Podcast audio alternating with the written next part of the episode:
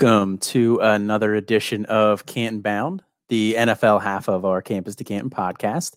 As always, I'm Colin. And I am Austin.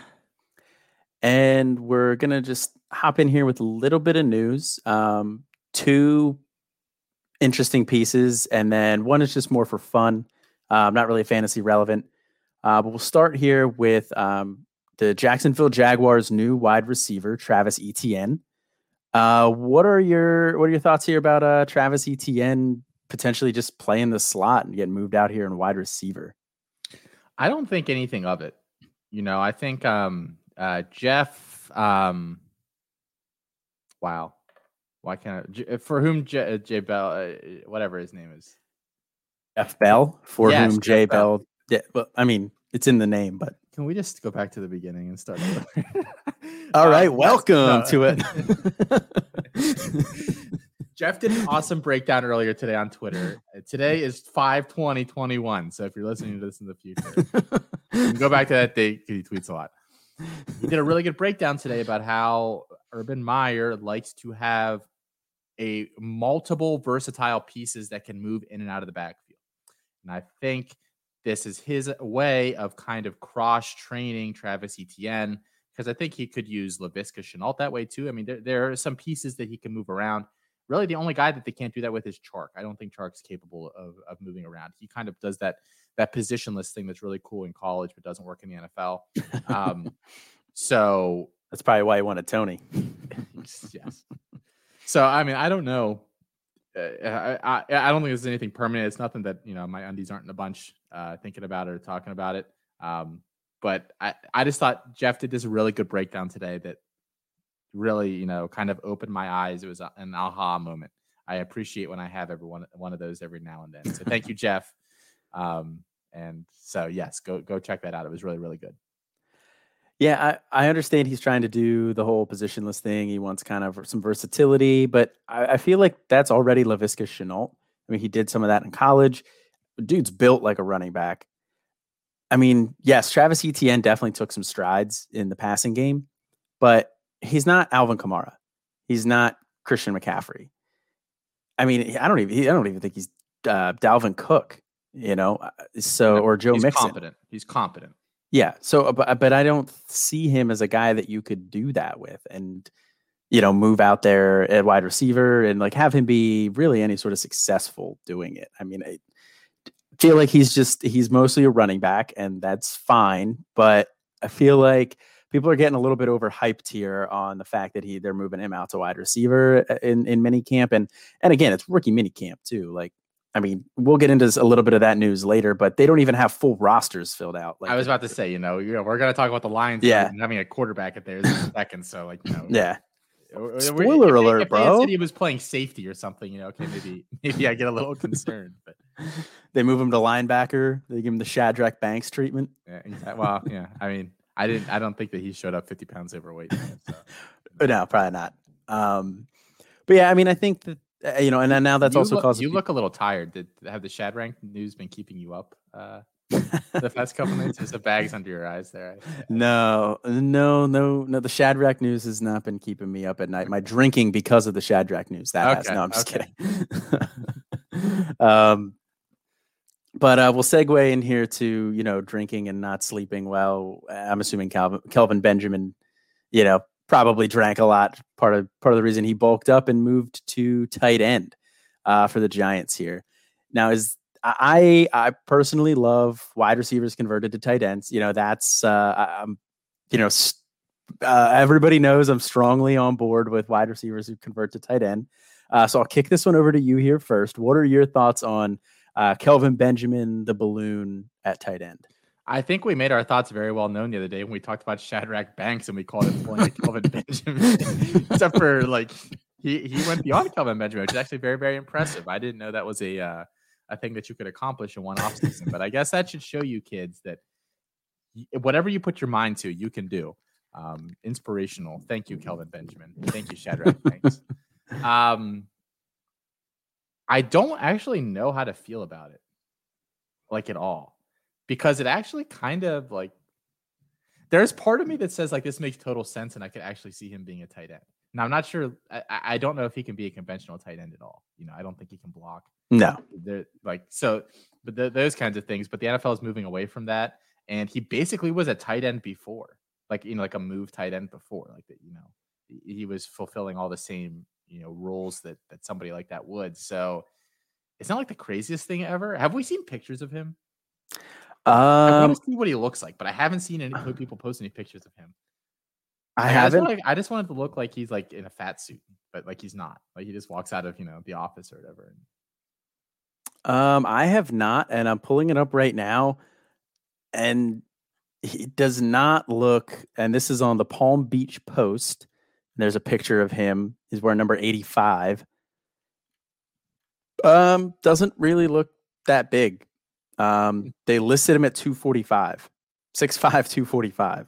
That's not that big. What did he play at before? Like 230, 225? I mean, probably something like that. And I mean, he's been out of the league for like two or three years. So, you know, understandable that he put on 15 pounds.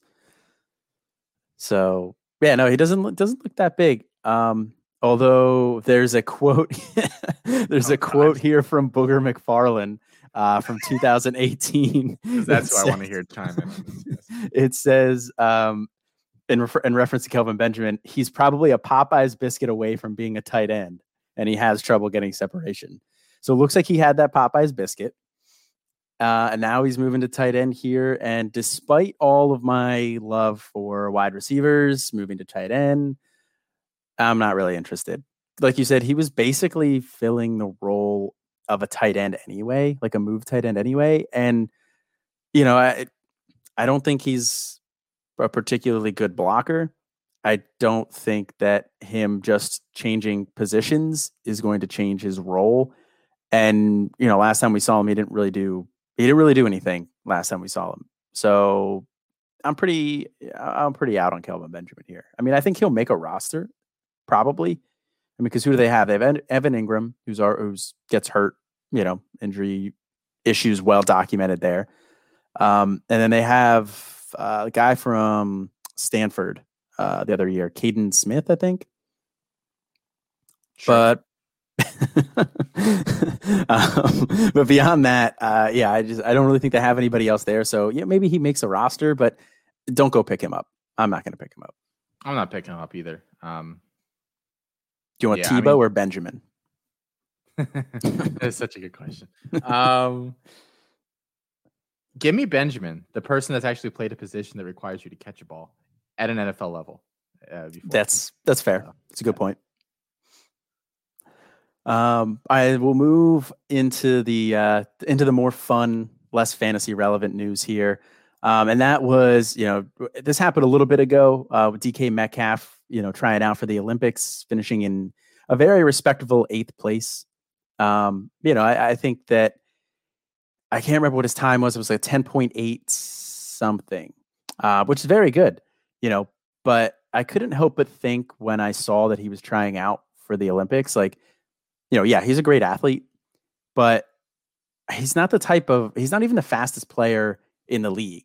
I don't even know if he's the fastest player on the Seahawks. You know, so him, I didn't really think he actually stood a chance at making the Olympics. But after seeing how well he did, I think there are some other people who, like in the NFL, who could make the Olympics. You know, outside of Anthony Schwartz, you know, rookie for the Browns, who is like an Olympic level track athlete, or Marquise Goodwin, who was also an Olympic level athlete. Um, you know, so I, I think that like you know guys like Tyreek Hill, you know, Travis, or if um, DK Metcalf can do it, you know, I think Tyreek Hill could. Um, and then you know, some of the other guys that we'll talk about here in just a second, um, I think would probably stand a better chance at it than DK Metcalf. But what were your thoughts on Metcalf trying out for the Olympics? I, I don't understand where where the mockery came from. Yeah, I agree like, with that. Public at large, like I, it's not like he, you know, like his his shorts fell down like five steps in, and he like did a couple shuffle and fell over on his face. Like he ran fine. I think the only the only takeaway from it is that there there are layers to these things. There are yeah. there are levels to this. And DK Metcalf, who also, by the way, is like 30 pounds heavier than the next dude in that heat. so, you know, drop 30 pounds and and it might have been a little bit of a different story, but you know, eh, there there are just levels to this thing. And that's why, you know, these guys are NFL fast. but they're not like you know, they're not they're not fast fast. Like they're they're not Olympic fast. I mean, it's it, there there are levels to all of these things. Think about anything that you do in your own personal life. You know, maybe you are. I do everything at Olympic level. That's not what Beckett says. Uh, ooh, ooh, got him. Ooh. All right, it's gonna be all for tonight's show, guys. Ten minutes in. it's longer than no, no, no we're not going. Um, so, um, like if you know, I if if say you're, you know, I, I'm a lawyer. Say I think that I'm a really good lawyer. There are lawyer, you know, there there there are lawyers better than me that that do what I do way better. You know, th- there are layers to everything, and the NFL and this athleticism is no different. I commend him. He didn't take away a spot from me, but it's not like they just put him on the the, the team and sent right. him to the Olympics. Like if, if they had done that, okay, I get being critical, but I, I I think it's awesome that he went and tried to do this. You know, there's not that many there there aren't old sprinters. You know, right. there, there's right. a shelf life there, so he doesn't have that much longer to do this kind of thing. So so good for him. Um, good for DK Metcalf. And um, yeah, that's all I got to say about that. Yeah, no, I, I, completely agree. I don't understand the mockery on that one either. But uh, like I said, I just I felt like if he was going to do it, there's other players who like would stand a much better chance of making it. Just again because of their size, like you said, they have he has 30 pounds on all of those sprinters.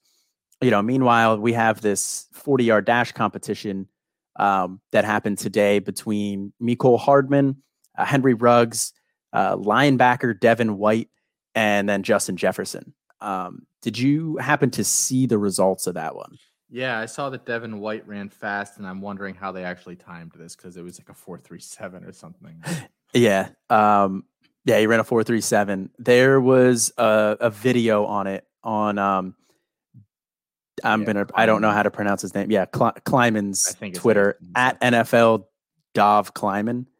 Um, he was the one who posted it on Twitter. Um, and it says, I think it's from BR Grit, Bleacher Report, Gridiron as well. Um, there was a video of them on there, but from what I saw of the video, like they all ran like separately. Like, you know, it wasn't like they were lining up on a line and then taking off. So yeah, I don't really know how they did it. It wasn't like didn't look like it was the most scientific thing for it, but um, yeah, just for anybody who didn't see it, uh, you know, uh, Hardman finished in first, running a four two two. Henry Ruggs second with a four two six. Uh, Den White third at 437, which was faster than his uh, NFL combine time uh, by 0.05 seconds. And then Justin Jefferson came up in third with a 4.5 uh, flat. So I would say the biggest surprise there for me was White running, you know, 437. Um, you know, he weighs 237 pounds. You speaking of people who weigh 30 more pounds than the next closest person in that heat, that was Devin White. The next closest was Justin Jefferson at 202. Uh, and then Mecole Hardman at 178, Ruggs at 188. So I was really impressed by Devin White there. Um, not really any fantasy takeaway like we were saying before, but I just thought that was really interesting. I, I, I saw that and I actually was wondering if Devin White lays, weighs less now than he did at the combine. That one I don't know because he's a linebacker. That's one of those positions where I could see him gaining a few extra pounds or whatever. You know what I mean? Like to measure in. Yeah, I, w- I wonder if he weighs a few pounds less and that helped him uh, run a little bit faster. Where it's entirely possible. I mean, JJF probably didn't lose any weight. You know, like he's yeah, yeah. There wasn't that much to lose. Yeah, but as like I was saying with the DK Metcalf thing, you know, Mecole Hardman, Henry Ruggs, those are two guys that I would have put on the Olympic team expect to do better in an Olympic run than DK Metcalf. Again, just because of their size, you know, yeah. they're pretty significantly lighter. Uh, but like you were saying, there's levels, layers to the athleticism there, and you know, I just thought that was like an interesting story here, news wise. Yeah, nothing really fantasy relevant from it. Um, but will do you have any last thoughts on that one before we move on here? No. Okay.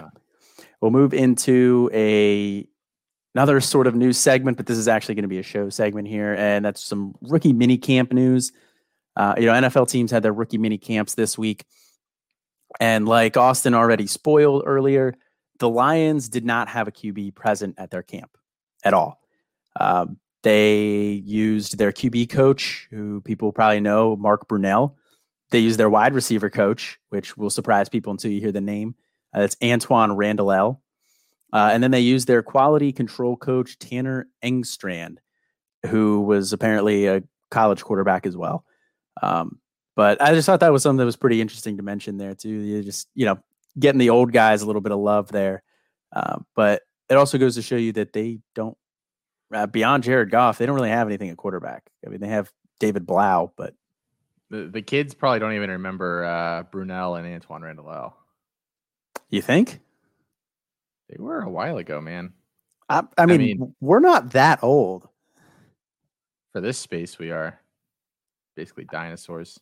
I don't, I don't know. I mean, we're the two youngest in in the campus to Canton crew. Uh, or actually, or Moxley. I was gonna say Mox. How old's Mox?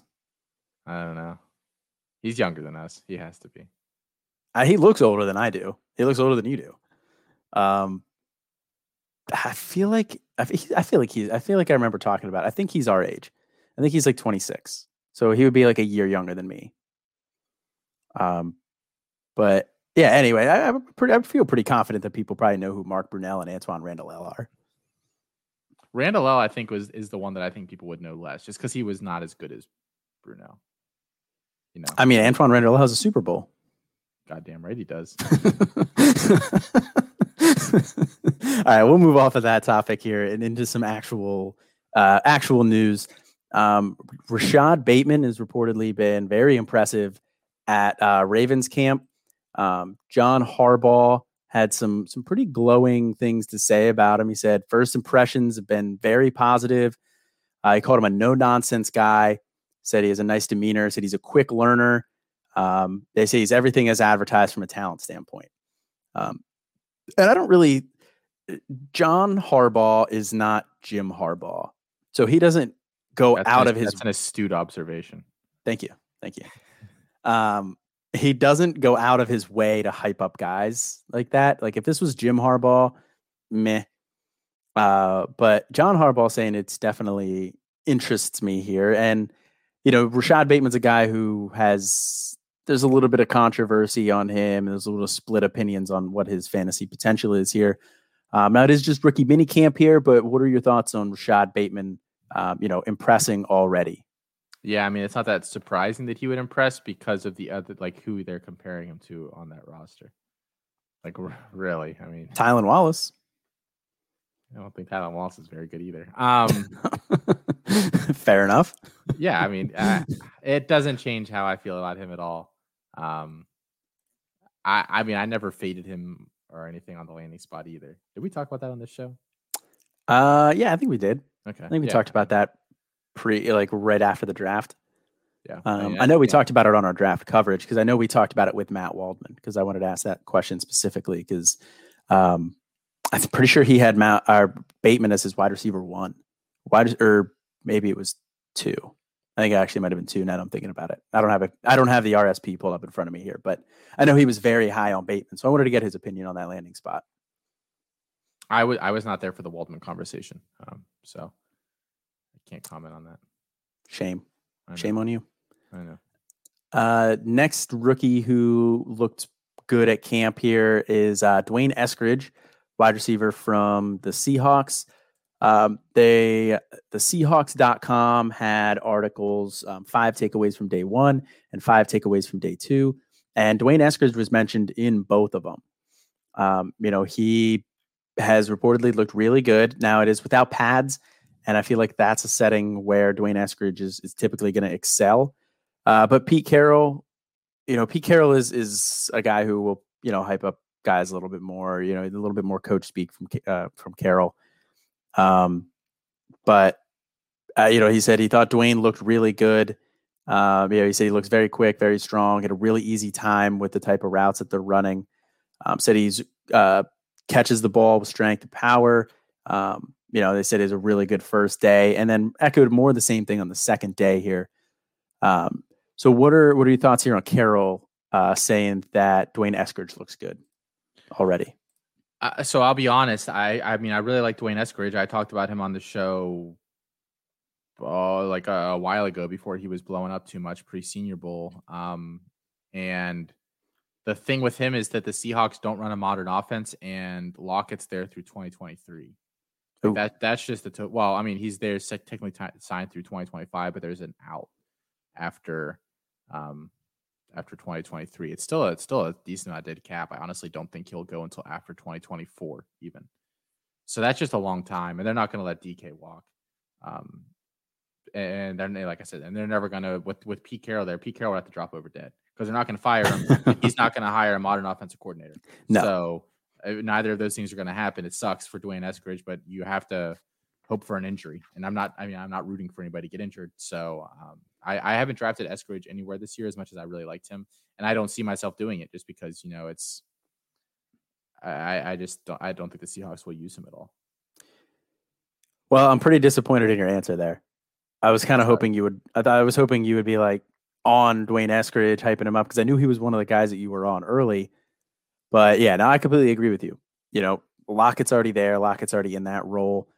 So I don't know how much D'Wayne Eskridge is going to be able to do. And I don't think, even if he gets on the field in their three wide receiver sets, which they run at a pretty low rate, uh, you know, I don't, I don't think he's gonna be fantasy relevant. I mean, you know, maybe he has a David Moore type season where he finishes as like the wide receiver 50, 56 or something like that. But yeah, I, I'm, I'm not all that interested, but it is interesting to always hear, you know, thoughts on rookie camp, you know, right away. And, and you hear a guy taken in the second round, you know, who looks good. It's not necessarily surprising, but especially with a guy like Eskridge so I know there are smart people um, because I I've never looked into this I, and I I will follow smart people if they say something that is way too convoluted for me to figure out myself.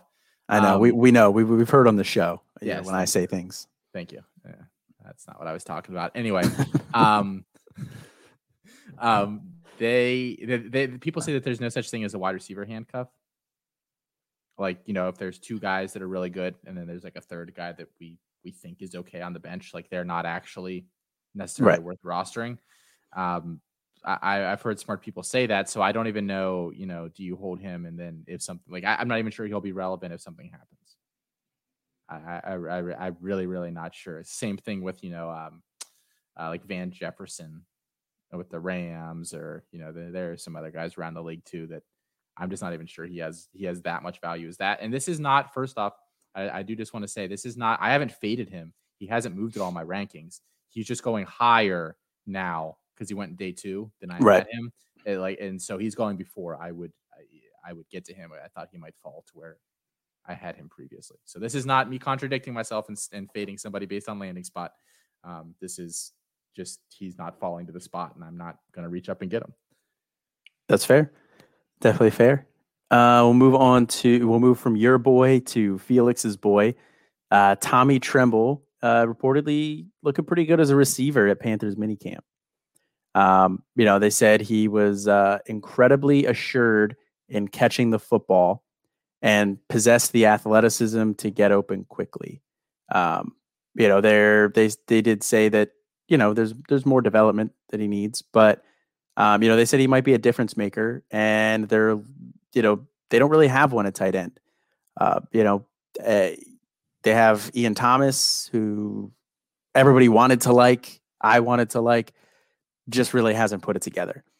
Um, and I think that with Tommy Tremble, you know, showing out, catching the ball well, I think that gives Joe Brady a, you know, interesting element to his offense that he didn't really have last year.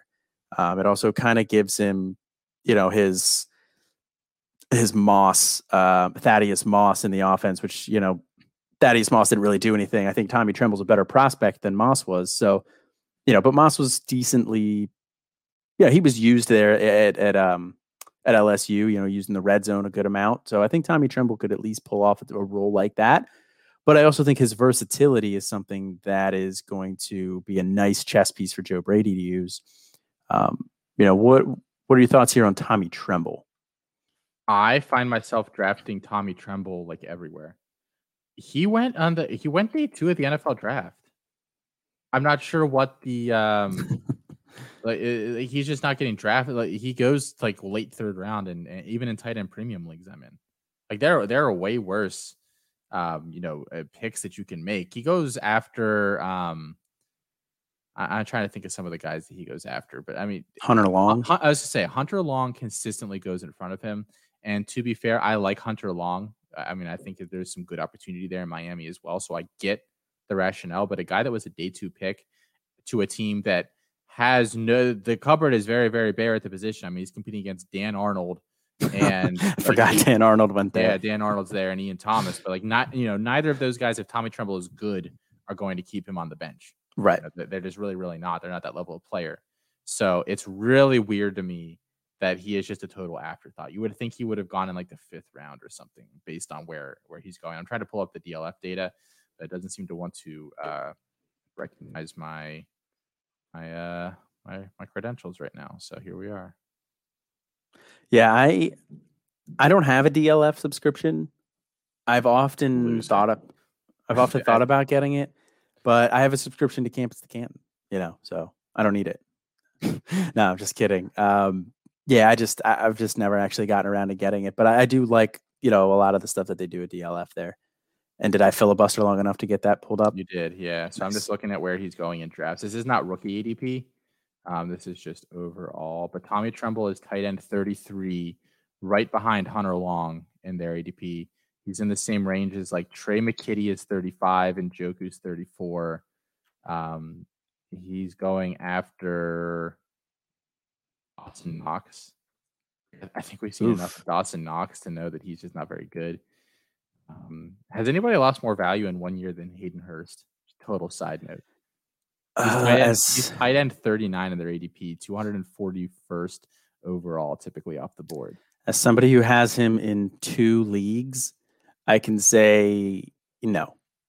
Uh, Hunter, uh, Hayden Hurst is like, he's not a cut candidate, but he's pretty close. If it's tight end premium, I'll probably hang on to him. Anything beyond that, I'm cutting him. His ADP chart is hilarious. Literally worthless is until March curve? of last year, and then it spikes, and then it just goes right back down to the toilet. It's like, a perfect bell curve. It's amazing. It's amazing. Um, yes, and then we'll move here into somebody who's a little. We'll move in a couple of the bigger names here now. Um, Trey Lance connected on 12 straight passes to start off uh, day one of the 49ers mini camp here. Now, it was just some seven on seven work, but still, you know, that was his first real, like, I don't want to say live because it's not live, but I mean, that's the first time he's worked against like a defense since last year because he didn't play in the spring, er, he didn't play in the fall. You know, maybe he went through a couple practices, but you know, I think he he opted out pretty early. They never, you know, and then obviously the FBS moved to the fall or FCS moved to the spring. Um, so you know, I thought it was pretty impressive that you know, twelve for twelve uh, before he threw his first incompletion on the day there. Um, you know, and I know Trey Lance is a guy that you have been talking up a little bit here. Uh, you moved him to your QB. Well, he's always been your QB three, right? Mm-hmm. Yes. Yeah. Yeah, I did move him up to my QB three after this. Uh, flipped him with uh, with with Zach Wilson. But uh, what are your thoughts here on Trey Lance? Um, already looking pretty good and pretty impressive at 49ers minicamp. I, I need Michael Scott to come in here from from that very first Diversity Day episode where he's like, "What do you want a cookie?" That's what I feel like. What uh, he completed 12 passes against basically air because it's one on ones. but does he want a cookie? I no thoughts. No thoughts. This is you know I get to bur- I get to play the bubble burster here.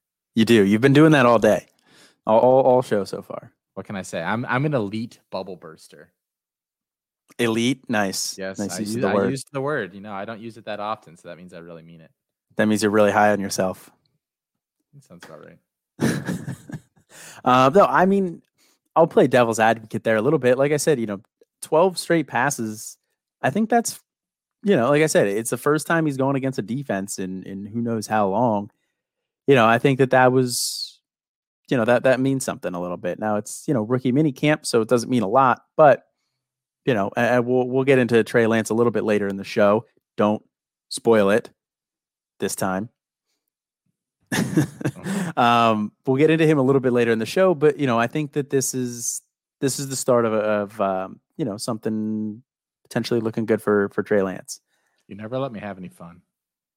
You have a ton of fun at my expense all the time on the show. Why? To, to the to the point where where where Chris Moxley's making memes about it.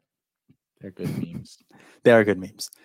Um, and we'll move move here into the next one. Uh, Kyle Pitts uh, reportedly looking like he will be a focal point of the Falcons' offense. Now, this comes from the Falcoholic, um, which is SB Nation's uh, Falcons article. But the, I, as a Falcons fan, I do read uh, the Falcoholic fairly fairly regularly. You know, I like to stay up on it. I like the guys there that they have. Um, you know, they're always up to date there, and you know they always have some interesting takes. But um, you know, from uh, this was they quoted somebody from the Falcons website. Um, they said that they're not taking it slow with him. They're putting him in motion often. They're moving him all around the formation. Again, rookie mini camp. But they said one thing was evidence, and they said Pitts is going to be a focal point of the At- Atlanta's offense. Um, you know, so again, rookie mini camp. I, uh, we understand that everything here is with a grain of salt. So try not to burst some bubbles here. But what are your thoughts on Kyle Pitts already looking like he might be the focal point of that offense? Can I burst it in a different way? I'll allow it. What are they supposed to say uh, for a win now team that just wasted a top five pick on a tight end? We're gonna bring them along slowly. They they would literally be shot on sight as soon as they left the practice facility that day. Like you can't say that. So they had to come up with something.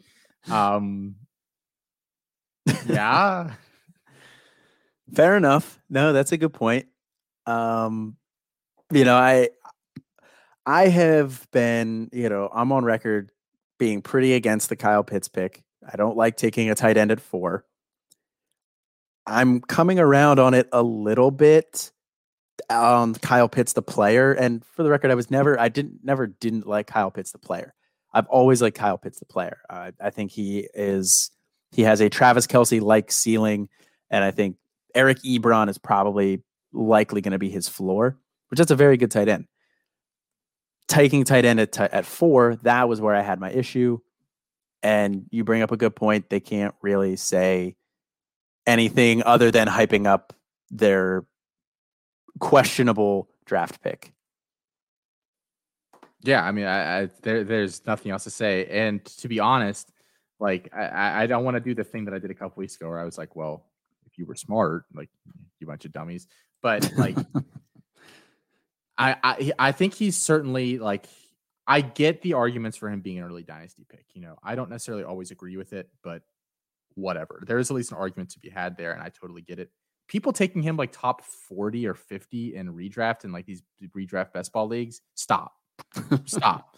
He's on a team with Julio and, and really there aren't going to be like that that many targets floating around for him. And to be honest, Russell Gage is not a bad player either. No. You know, I'm not saying that because of the Russ uh, this idiot says Russell Gage is going to take part targets from, you know, primo tight end Kyle Pitts. Not necessarily, but he's already shown that he's earned his targets in his own right. He's going to get targets. Uh, that's just a a fact unless he gets hurt. So I'm not sure exactly how big of a target share. Now that uh, my, that this opinion will go out the door if they trade Julio, which I don't think they will.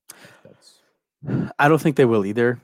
I think that is it, the rumors about that kind of kicked back up a little bit again here recently, but nothing's changed with the situation other than that they drafted Kyle Pitts, who I don't think that precludes you from keeping Julio Jones. You know, I think that Julio Jones is going to be tough to move with that contract. And, you know, I think they're going to keep him. I think they're going to try to make a run at it here. I don't know if they're seeing Drew Brees leaving the Saints and thinking, hey, maybe we have a shot at the wild card here because they're not going to beat the Bucks in the division. I mean, maybe they split with the Bucks, Maybe they take a game from them. Maybe don't necessarily know if I see that happening either. But they're not going to. The Bucks are going to win that division. Pretty probably running away. So at this point, like, what are you hoping for? For a, a wild card spot? I don't think they're going to make any noise in the playoffs either. But they seem to be resigned to kind of winning now. So we'll see how that goes. Um, but next bit of news here, and you know, color me surprised. Justin Fields looks good. Justin Fields has, you know, reportedly looked really good in minicamp. Um, and one of the other things that, you know, kind of stood out for me from this article I was reading, it was on chicagobears.com. Um, you know, they're, they had, he had an interview with the media.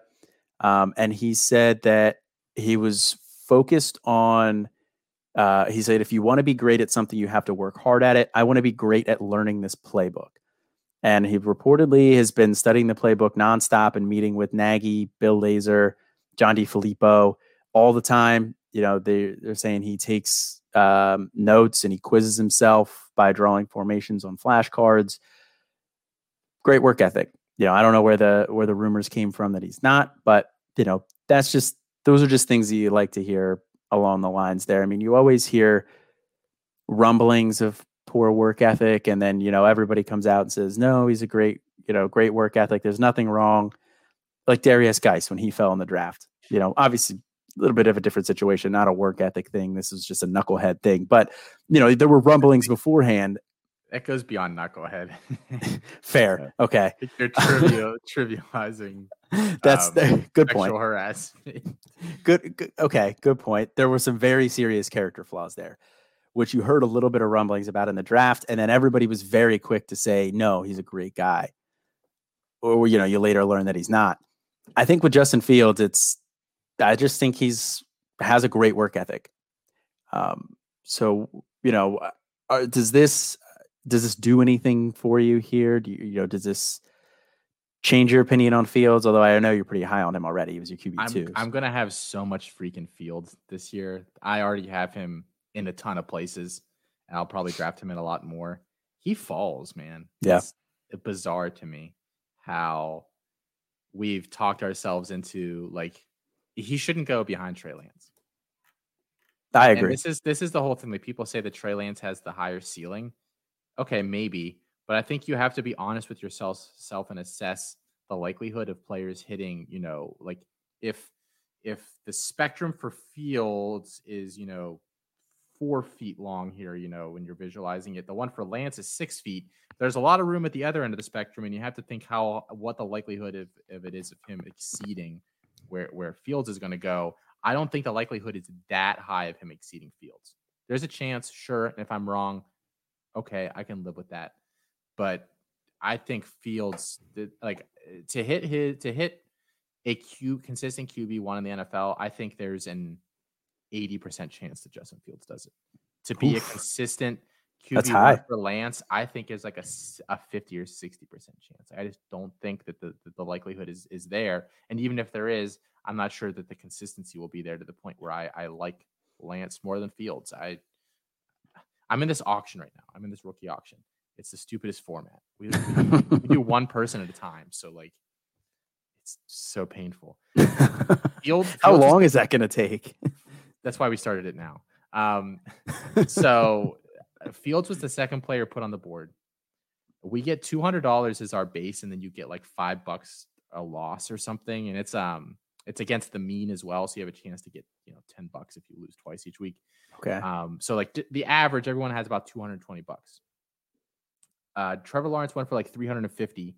Fields went for two hundred two. I got Justin Fields at two hundred two. Zach Wilson went for forty bucks more, and Lance is going to go for more as well. Yeah at that price, yes, yes, please give me all of the Justin Fields.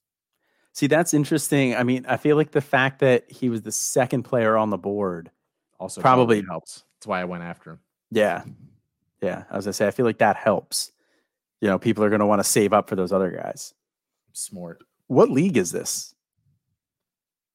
I don't know if we've ever talked about it. It's a it's a weird. Oh yeah, oh. we talked about it. It's a salary cap league. It's the same one oh, that I oh, tweeted about okay. this morning that some that some asshole offered me two hundred and twenty five dollars, which again would have would not would have gotten you two thirds of Trevor Lawrence for Swift, Burrow, and DK Metcalf. And when I told him that was too rich, he was like, "Well, Burrow Burrow's kind of expensive, and he's got a bad knee. Why are you trying to trade for him?" Sorry, this turned into a whole thing. But. Yeah. Um. Now, and last note that I'll, I'll just say on Justin Fields here is too is um you know, he's in that interview, and it's a really good article there. Um, I, I kind of be interested to actually listen to the interview, but you know, he was very open, very honest the entire time. Um, you know, he said that one of the biggest differences is, you know, and one of the things that he's thinks is going to be the most challenging for him, and one of the things he wants to work on the most is actually calling plays from the huddle. Um, he said that Ohio State, you know, they get signals from the sidelines. So he's like actually getting in the huddle, calling the plays. It's very different. Um, you know, he said it's just, you know, get, taking control of the entire offense uh, is going to be something that's is going to take a little bit of time for him. And it was just pretty refreshing to hear him, you know, actually speak honestly about something like that. Uh, but we'll move here into the last bit of rookie news. Uh, Mac Jones reportedly had blew coaches and teammates away at uh, rookie minicamp. And that is from uh, Twitter, from Patriots News 24 7 on Twitter. Um, I can't say I'm that surprised about it because Mac Jones is the type of guy who's going to excel in seven on seven. He distributes the ball really well. He's probably super accurate. Um, so, you know, I, I don't think it's all that surprising. Again, you know, you got to take a lot of this with a grain of salt and contextualize it in the fact that it's a rookie minicamp.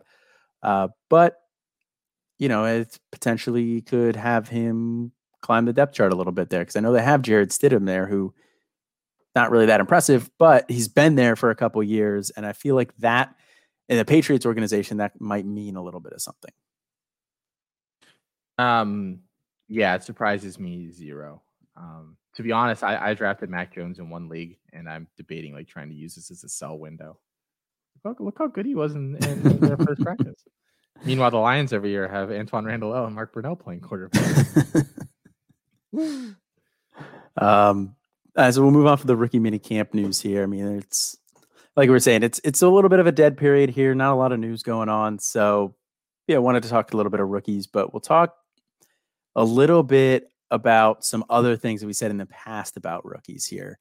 Um, and for anybody who is not new to the show but newer, uh, on episode five, uh, we talked rookie superlatives. You know, we talked about guys that we thought were going to be this year's blank or most likely to blank from this coming rookie class. And, you know, back in episode five, that was January, I believe. Yeah, it uh, sounds right. Uh, yes, I think it was like right after Christmas. So this is all the way back in January. We're talking about some of these guys, and I, some of them hold up, some of them don't. Uh, so we'll, the first one here is this year's Justin Jefferson, um, or you know, breakout in year one kind of a player. Um, you know, I said my thought for that was going to be Amon-Ra St. Brown. You said yours was going to be Terrace Marshall. Um, here's an opportunity. Do we want to walk this back at all? Do you feel good about this? Do you want to change that? This is like the famous math equation or like famous math uh, logics problem with like the three doors. And you choose the one door, and, then it's like, and you die every time. This one? And it's like, do you want to switch your door? And mathematically you're like always supposed to switch and i still can't wrap my mind around where that is so that's how i feel like i'm saying you want to change your door? I think i'll actually stick with my door with terrace marshall. I i'll i like that i don't want to say i like it even more than i did then but you know he went early or, you know round two to a place where there is somewhat immediate opportunity and um, in an offense we is reuniting with his former offensive coordinator. Uh, with, and I think it's probably going to be a fairly pass happy attack. So yes, I think all of the ingredients that you would want there for a Terrace Marshall year one breakout, you know, as much as you can you, you can feel good about it are, are, there. So yes, I will stick with my with my um, my original door that I chose. Okay. Uh, my my answer was Amon Ross St. Brown, and despite his lack of draft capital, despite going in the fourth round, I I actually do like this. You know, I, I think that this sets up well for him to potentially have a pretty big breakout year in year one here. I mean, it's pretty barren depth chart. They have Tyrell Williams, Breshad Perriman. Can't even think of anybody else. Sage Surratt, they drafted him too. So it's pretty barren there. And he does most of his damage kind of like over the middle of the field. You know, he's not like a stretch the field deep kind of a receiver. So I think he fits fairly well with what Jared Goff does well. Uh, so you know, I think this sets up pretty well for Amon-Ra St. Brown to actually, you know, look pretty good in year one. The draft capital obviously is a little bit concerning. I did think he was going to go higher, especially at that time. You know, I was thinking he'd be a day day two guy for sure. Ends up going day three, so that hurts a little bit. But I'm to hold, I'm to hold tight on mine at Amon-Ra St. Brown as well. Um, you know, I think that some of the other guys like Ja'Marr Chase, who went early, um, Jaylen Waddle went early. You know, those guys, I think they have a chance to break out year one. Obviously, I think those guys are more talented than Amon-Ra St. Brown. You know, that was never, never really the argument. But you know, when we were talking about it, Justin Jefferson also was not the wide receiver one in that class. You know, he was the wide receiver three, four, five ish for most people. Um, I believe you said you ended up as your wide receiver two. I think. Did he end up Justin Jefferson? Did he end up ahead of Lamb? Yes, he did. He was my wide receiver. It was Jeudy, then um, then Jefferson, then Lamb. Jefferson and Lamb. Okay, that's what I thought. That's what I thought you said. Yeah. So you know, obviously you were a little bit higher on him than everybody else, but Justin Jefferson was like an end of the first round rookie draft kind of a guy. So you know, that's kind of where we're. I just wanted to contextualize a little bit. That's kind of where we're coming from with not choosing Chase Waddle. Um, I, I still like the guys we talked about a little bit more than Smith as well, um, given that situation. Um, but our next one we talked about was this year's James Robinson, or player to pretty much come out of nowhere and you know shatter all expectations that were placed on him. You know, obviously we didn't really think anybody was going to be the what's that smile for? You can then get absolutely crushed here too. yeah. um, so my pick for that was CJ Marable. Uh, yours was Spencer Brown. Um, is this one that you feel good about still? Um, so if I remember correctly, I, and I'm pretty sure I do. Um, when right, because you're show, impeccable memory. Yes, exactly. Um, when we recorded this, like my whole thing was I don't feel good about any of these guys. Yes and I still don't feel good about any of these guys. Um, Brown went to Carolina. There is room for a third quarterback on that roster. Will he make it? I don't know. As an as an undrafted free agent, what did I say? He's a quarterback. Yeah, running back. No, he's switching positions. No, um, yes. Oh, I I think that that there's a there's opportunity for him there, but like you know, I don't feel good about you know him, and it would require a lot of injuries. You know, it's like James Robinson required a lot of injuries, but at the same time, like that was not a sturdy backfield anyway. Right. Well, there was Fournette, but they cut it. Yeah. And then it was wide open. I can't imagine they're going to cut CMC. So, never know, man. He's he's getting up there. What is he like? Twenty four? He'd have to be the second Panther uh, player to hire somebody to kill his pregnant girlfriend. I don't think, I don't think they're going to go that. I don't think CMC has that in his range. Oh man! Oh, hoof. Uh, moving on. I said CJ Marable. Um, CJ Marable ends up going to the Bears. They have David Montgomery there um, who is solid but unspectacular. They have Tarik Cohen, who's going to be coming back, uh, missed all last year with an injury. Uh, and then they have, uh, they also have Khalil Herbert, uh, one of uh, Matt Bruning's guys. I love CJ Marable. Don't really love that landing spot. It's pretty crowded depth chart. Um, so I don't feel as good about that anymore. Um, I will tweak mine a little bit and this is a little bit cheating because he wasn't undrafted, but I'll go with Elijah Mitchell. Um, I think that that is, you know, he's a San Francisco 49er running back. We've seen guys who went really late or undrafted, you know, perform well in Shanahan's system before. Everybody's on the Trey Sermon bandwagon. Everybody thinks that's his, the guy who's going to break out. Um, you know, but I I wouldn't rule out Elijah Mitchell. You know, I think he could – step into a decent role there and you know could come to a point where people are saying man we we should have taken uh or I wish I would have picked up Elijah Mitchell off of waivers because he's I, I, would rather have Mitchell at his value by so much because I think there's there's like almost an equal amount of op- of chance of that he's like he gets significant touches this year. as opposed mm-hmm. to Trey Sermon. I mean, I really don't know how that backfield shakes out at all. I'm not even comfortable, you know. It, it I would if you held a gun to my head and you said like pick pick which San Francisco running back you think is gonna lead the team in carries, I would just say pull the trigger. Like I can't, I can't pick. no, that's fair. I mean, we, you know, look at the guys last year too, and so many guys got hurt last year as well. So, you know, that plays a little bit of a role in it. But, you know, I think that that's a wide open depth chart. So, yeah, I'll, I'll change mine to Elijah Mitchell. Um, and I way to, way to cheat.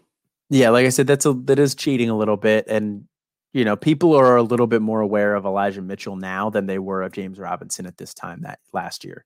Well, if we're allowed to do that, then I actually want to change mine to Najee Harris, who's this guy that I think the Steelers took him. I think he has a chance to pick up some touches there in that offense. Uh, that's that's interesting. I don't really, I, I don't know. I, I I don't see it with Najee Harris. I don't, I don't, I don't know if he, I don't know if he gets those touches. You know, is there? So I, to cut it to you, is there an undrafted running back that you feel good about this year, though? Like I know you're a Falcons no. fan. I don't have high hopes for Hawkins. No. Um, and then other than that, you know, who who else is there? There's really not no, there's I, really. I guess that's the whole point with Robinson. Right. Nobody felt really good about him last year at that time either. Um, you know, I think Doaks. Did Doaks get drafted? Uh, I don't think he did. Um, he, like either way, though, like, is he the closest thing, like situationally? I think he has to be. He know, did get drafted seventh round. Okay, so I mean, he technically doesn't fit either. But you know, in terms of these late dart throw running back guys, he's probably got to be the closest thing to James Robinson, right? Thin backfield doesn't take you know a, a, a plague or a pandemic, you know, to wipe out the rest of the backfield, which is basically what happened for Robinson last year. Like, I, I he's got to be the only guy, and I don't even really like Doaks that much, but yeah, I, I, get where you're coming from with that. Um, there's, I guess, some parallels there, I, but I don't really like Doaks that much either. Um, so next one here, we got uh, this year's Justin Herbert. Um, my response, I said, "Is there one?"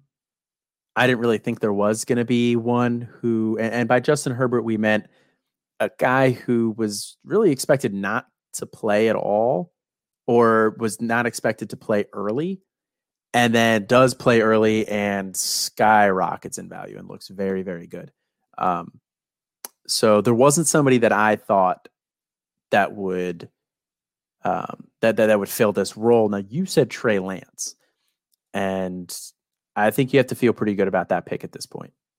Yeah, great landing spot for him.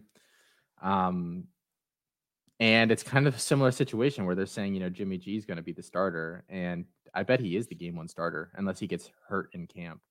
I really think he is. Now, obviously, um, Herbert's timeline was accelerated last year because their doctor, what punctured Taylor's lung. Is that what happened when they were getting yeah. some sort of you know injection, their pain pain injection or whatever? So, um, you know, I, I I don't foresee that happening again. But yeah, I mean, I think the timetable is going to end up being pretty similar there. Um, and I think this, this year it's really funny in, in, any sort of fantasy game, you know, the dynasty or, or C2C or devy or whatever.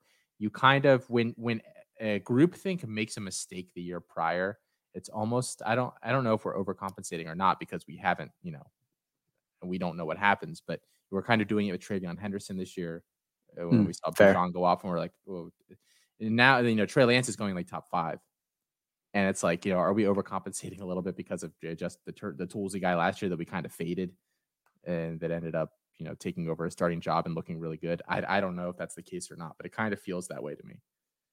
Yeah, no, I think that's absolutely right. You know, we we do have a tendency to overcorrect on misses um, and you know swing too far in the other direction. Although I don't think that going for Trey Lance and saying he's going to be this year's Justin Herbert, I don't think that's necessarily too much of an overcorrection. Uh, I like Lance. I like Lance more than I liked Herbert. I'll be honest. I do too. Yeah. Um, thank you, mid yawn. I appreciate I that. I was yawning, but you, you um, looked longingly at me like you expected a response. So I did. I fought through it. Well, I mean, you already said I looked tired. So how do you know I wasn't just glazed over staring? um, no, it is. It's a good point. Uh, moving on, uh, this year's Jerry Jeudy. And by that, we meant um, somebody who's going to require a little bit of patience. You know, last year, I didn't really think that Jerry Jeudy was going to come out of the scene and explode year one, especially given that Courtland Sutton was there. Um, now, Jerry Jeudy, you know, Courtland Sutton goes down. Jerry Jeudy is kind of the guy there, but doesn't really mesh that well with Drew Lock's skill set. Um, but oh, your pick for the Jerry Jeudy uh, guy who required patience was Ja'Marr Chase. No, or no, mine was Ja'Marr Chase. I'm sorry, and yours was Tylan Wallace. Um, are you going to stick with Tylan Wallace?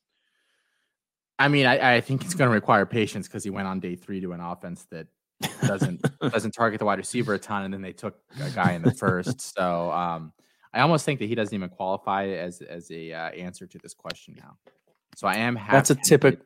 It's a typical lawyer answer. You're trying to explain away and and make this uh, an exception and be like, oh, this doesn't count anymore. No, I mean, I think he's going to require patience, but it's like there there's a lot more reasons than just you know like he went date you know I because I thought he was going to get like late second round capital and people were going to still want Tylan Wallace. People don't want Tylan Wallace anymore. No, he's going into third. I I picked him a couple spots too here because it's just you know he's sitting there and there's nobody else there that I'd rather have that spot. Um, I, I I don't know that he's he's the guy there at this point. I would say maybe um he uh, Dyami Brown could be an answer to this as a guy that's going day two and people are projecting him. I, I mean, I think there's opportunity there. I, would be one of those mm-hmm. people. You know, I'm not saying he's going to come in and dominate right away like we thought Jeudy would, um, but I think he's a guy that it would not shock me if he doesn't do that much year one, but then goes on to have a successful NFL career at the position. Um, so maybe maybe I'll change my answer from Tylan Wallace, who is technically still a correct answer, but now just too easy to Dyami Brown, who I think kind of fits the spirit of the question a little bit better. Yeah, I agree with that. Dyami Brown definitely fits the spirit of the question a little bit better there. Um, you know, I'll I'm going to stick with Ja'Marr Chase. Actually, you know, I think that people are going to be pretty hyped on Ja'Marr Chase. You know, obviously with that draft capital going fifth overall, uh, reuniting with his, with Joe Burrow. You know, he's Ja'Marr Chase is going in the range where Jerry Jeudy went. You know, last year in his rookie drafts. I think that's fairly comparable. But Ja'Marr Chase didn't play at all last year. Yeah, this is going to be his first, you know, live action in over a year. You know, when he does step into uh, into um, fall camp, and you know, I, I wouldn't be surprised if he starts slow.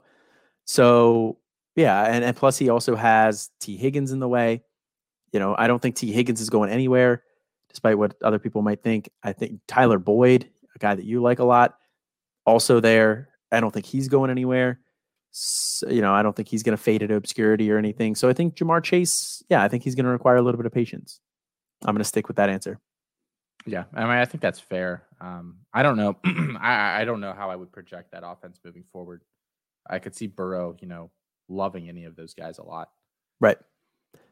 Um, and we next one here we had uh, most likely to see a significant bump based on landing spot. And uh, what are you doing in the sheet? Are you are you trying to backspace that for me? Are you trying to erase that? Oh no, that's how I read things on a computer. You just highlight things. No, I've never noticed that before. Yeah, I do. I thought you. Were, I just saw you highlight the whole sentence, and I thought you were just gonna hit backspace. you're just even like no nope. answer quick. No, yeah, that's how like how I read things when I scroll. I'm surprised you've never noticed that before. I mean, I think we know that I'm not very astute. Huh. I, don't I, don't really pay attention. I don't really pay attention to to a lot of things you say or do. Um, but my answer for most likely to see a significant bump based on landing spot was kind of a cop out answer. It was whatever wide receiver Green Bay finally drafts. Yours was Chuba Hubbard. Uh, I think both of those are fairly accurate. Uh, what are your thoughts here with Chuba Hubbard on that on, on that one? Are you sticking with that? I, I was going to say a big round of applause here for the two of us. Um, yeah, I think, we, I think we both did really well with that one because Amari Rogers, yeah, has seen a pretty solid bump, and um, I don't know if that Hubbard has though. He hasn't seen necess- I think he's seen a bit of a bump, but I think you're seeing a resurgence of people talking about him again. People, he kind of faded out of people's conversations. And, and we were talking about you know, like I I I feel like, and I'm not going to claim to be the first or anything, but I feel like I was one of the first, you know, Chuba faders. You know, I was I was been fading him for well over a year now. Um, I find myself owning a ton of Chuba Hubbard in leagues. I really, really do. It's again, it's the same thing. You know, you get to the mid third, and I'm supposed to take the guy that weighs 140 pounds that plays wide receiver, or you know, like I, the picks I take in that range are all Tommy Tremble, Tylan Wallace, or Chuba Hubbard. Because the uh, Hubbard's one injury away from opportunity. Yeah. You know, CMC goes down week two, Chuba Hubbard's probably a top 15 back next year. That's just the nature of the running back position. I don't like Chuba Hubbard long term. You know, to be honest, if I'm not a super duper contender this year on any of these teams that I have him on, and that happens, I'm shipping him off. Right. But you know, I I there there are a lot of scenarios where all of a sudden he becomes well worth a mid third rookie uh, pick in, in, a league like that. Yeah, absolutely. I mean, if, if that situation happens, you can flip him for early second, late first, most likely, you know, to the right contender. Um, yeah, so I, I think, as I said, I don't think he saw a bump necessarily, but I think he's back in the conversation. So I think that's still a good answer there. Um, yeah, and, and my answer to, like I said, it was kind of a cop out at the time, but it did prove to be true. You know, Amari Rodgers has jumped pretty significantly on a lot of people's boards, you know, going to Green Bay now. So I think we were we both did pretty well on that one. Um, uh, we'll move into the last one here. That was biggest bust candidate. Uh, my selection was Travis Etienne. Uh, yours was Javonte Williams, and we if I remember correctly, we kind of contextualized this by saying it's not that we dislike these guys. You know, they were our running backs two and three, but running backs, rookie running backs have a tendency to get overdrafted. And relative to where they were going to go, we did not like the value at that time. At least that that was my reasoning, and I'm pretty sure that was yours as well. Um, yes, I, am pretty sure that's that's what I was um because I thought Javonte would go higher in drafts. He's not. He's not. Um, in in a lot of these rookie drafts, um, he's seems to be hanging around at least in the ones I'm doing late first. And after you know seven or eight of these names come off the board, I don't have a problem taking him there. I think I got him. I have I took him in one league so far, and it was like a one eleven. I was very much fine with that pick on a, a total rebuild team that I have. Literally, last year, my running backs were like Mike Boone and Ty Johnson for like my two stars. Oof. Yeah. So I mean, any running back help at that point was cool. Um, so I, I, I like him in that area. Yeah, I mean, I, I don't think he's going to end up being a bus candidate because like you said he's going later than kind of what we thought. Um, and you know, Matt Fox, um, you know, he wrote an article on Williams on our site uh, about them adding about the Broncos adding him to challenge uh, Gordon, Melvin Gordon, and I think that's a very interesting read there. Definitely check that one out if you haven't already. But you know, I think he does a good job laying out, you know, the case for Javonte Williams, and I don't think he's going to be a bust. Um, Travis Etienne, I think there's still a, a, fair potential of him being a bust. Um, you know, I, I I think that relative to where he's going, relative to that situation, yeah, I think I think there's a good chance he could underperform the draft capital that you're going to have to spend to get a Travis Etienne. I mean, the one rookie draft that I'm in, it's uh it's a super flex league. Now, you know, granted it's uh well, it's the um the one C2C that we're in where there's two divisions. Um, there's 20 teams total on the college side, 20 teams on the NFL side, but it's two divisions of 10 teams. So essentially like two 10 team leagues on the other side. So it's super flex, but 10 teams. But Travis Etienne went at the 1 1. Uh, he went ahead of Trevor Lawrence. He went ahead of Trey Lance. Uh, he went ahead of Kyle Pitts. He went ahead of Zach Wilson, Ja'Marr Chase, Jalen Waddle. Those guys, they were all available on that side of the league. And Travis Etienne went at 1 1, which really surprised me. Um, so, you know, and I think that's outside the norm a little bit, but still, you know, I think Travis Etienne's going pretty early. So, you know, relative to where you get him, yeah, I, I could see Travis Etienne being a bust candidate. I'm going to hold on to that one. I th- I, th- I think that's totally fair, especially with you know not to keep harping on it, but I think mm, Urban Meyer and that front office and everything there is just t- total wild card. it's either going to be like the most amazing growth ever, and in two seasons they're in the Super Bowl, or it's they're going to be further behind than where they even were. It's uh, there's like very little in between there. Yeah, no, I, I agree with that, and it's I, I don't want to draw necessarily parallels here because I haven't really looked into it that much, but it kind of feels like an Andrew Luck situation where like the early part of his career is just kind of going to be wasted. And, and, I'm saying that in reference to Trevor Lawrence. I think the early part of Lawrence's career is probably going to be wasted. Oh yeah. Oh yeah. The luckily for him, they have at least some guys there. You know, yeah. it's not like a Darnold was a couple years ago where they just completely failed to do anything around him.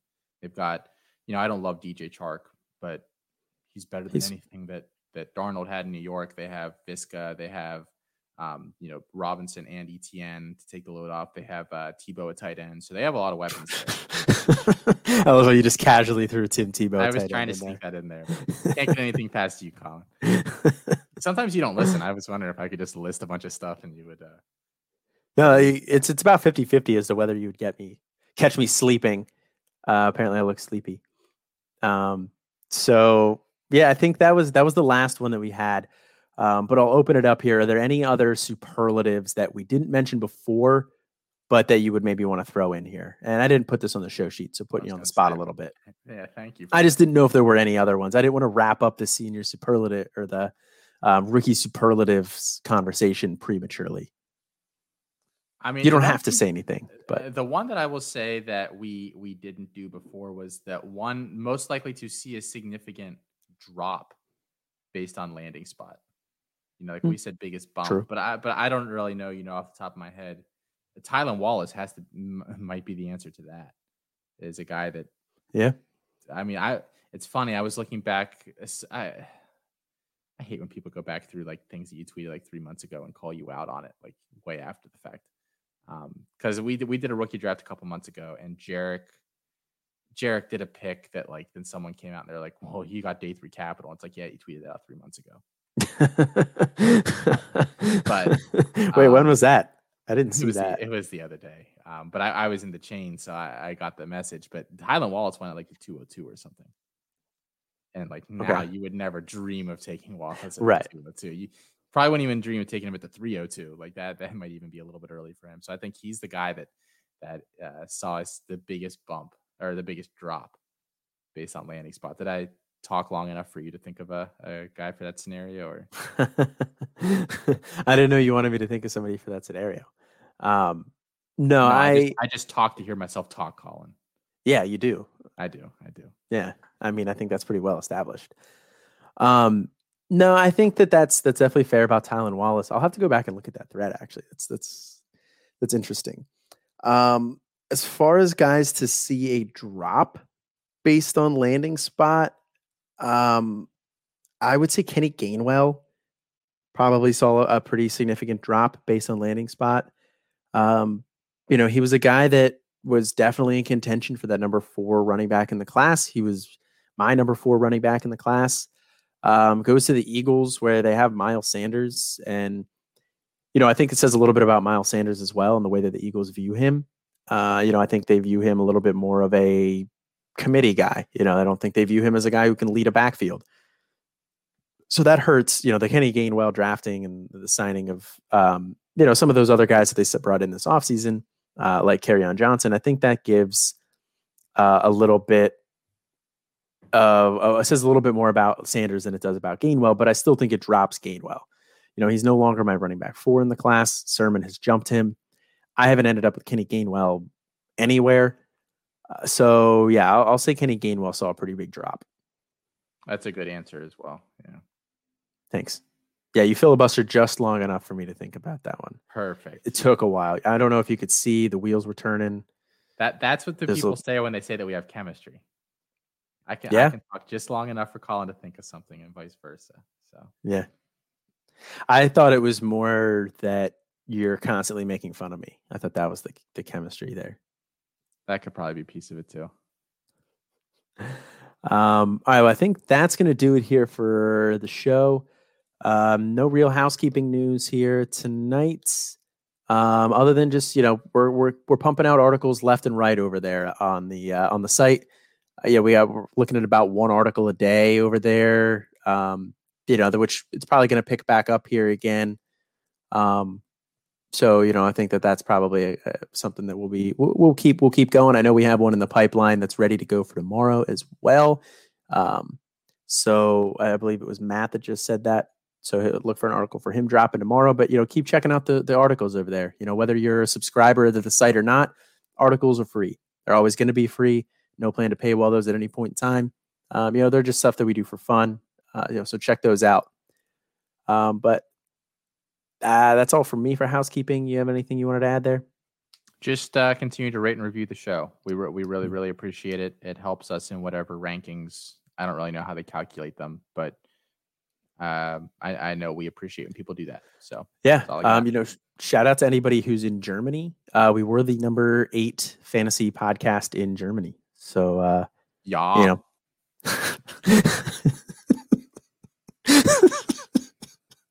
um, that's going to do it for tonight's show. Uh, be sure to keep an eye out for the early week show, Campus Life. Um, but as always, I'm Colin. And this is Austin. And have a good one.